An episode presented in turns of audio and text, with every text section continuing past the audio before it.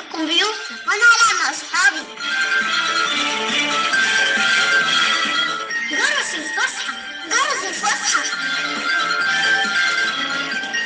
أصدقائي وصديقاتي، أهلا بيكم في حلقة جديدة من نورة بتحذف صورة. والصورة اللي نفسي تتحذف من حياتنا النهاردة هي صورة بنشوفها كتير على الشاشات أو الجرايد. لما بيكون حد من المشاهير توفاه الله بنلاقي أعداد كبيرة من الجماهير بيحاولوا يتصوروا مع نجوم ونجمات الفن أول ما يشوفوهم جايين علشان واجب العزاء.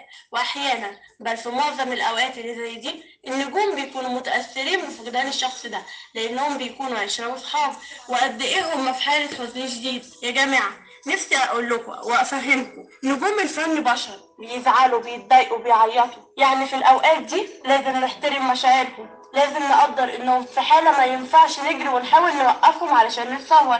وزي ما بيقولوا للاموات حرمه، يعني في ناس زعلانه وناس بتعيط وناس منهاره، ممكن قوي نروح ونشارك في توديع الشخص ده ولكن في حدود المشاركة في الجنازة زي ما بنشارك في الحالات اللي زي دي. لكن اننا نجري ونتزاحم على المشاهير في الظروف اللي زي دي صورة مرفوضة، صورة ما فيهاش أي رحمة بالمتوفي. نتمنى نشارك برقي وحضارة. وصورة مجانين الفنانين اللي ما بيفرقوش أي وقت ممكن يتصوروا فيه مع النجوم تتحذف من حياتنا. واشوفكم الحلقة اللي جاية صورة جديدة. نورة بتحذف صورة، وكنت معاكم نورة عادل. أخلاقنا حلوة زي النحوة، خلي صحابنا بكتير ولا حدش أبدا منا هيعيش في الدنيا وحيد وحيد. يلا نغني ونقول لأصحابنا اللي بيتشاقوا، لأصحابنا مش معقول إن الإنسان أخلاق، لأصحابنا مش معقول إن الإنسان أخلاق.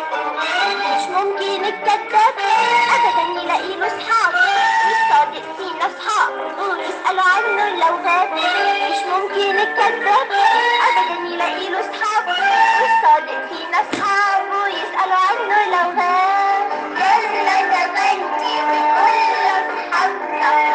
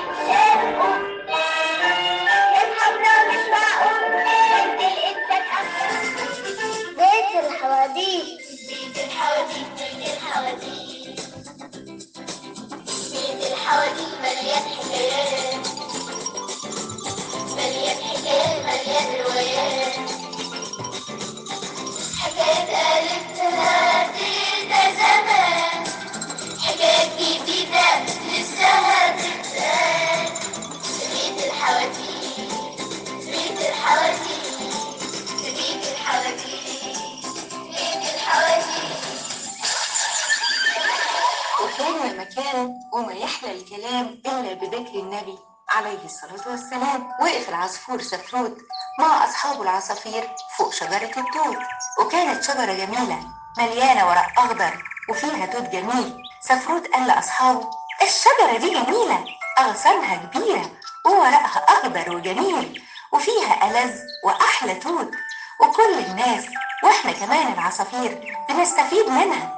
سمعت الشجرة الكلام اللي كان بيقوله سفروت وقالت مع نفسها ايوه كل الناس بتستفيد مني وانا مش بستفيد اي حاجه، انا خلاص مش هفضل كده على طول ادي وماخدش حاجه. وجي شهر الربيع وكل الشجر بقى مليان بالورق الاخضر والفواكه الجميله، لكن شجره التوت ما رضيتش ابدا تطلع ورقها وخبت الخير بتاعها جواها. وجي سفروت واصحابه ولقوا الشجره ما فيهاش ولا ورقه، زعلوا جدا عليها ووقفوا على شجرة تانية قريبة منها.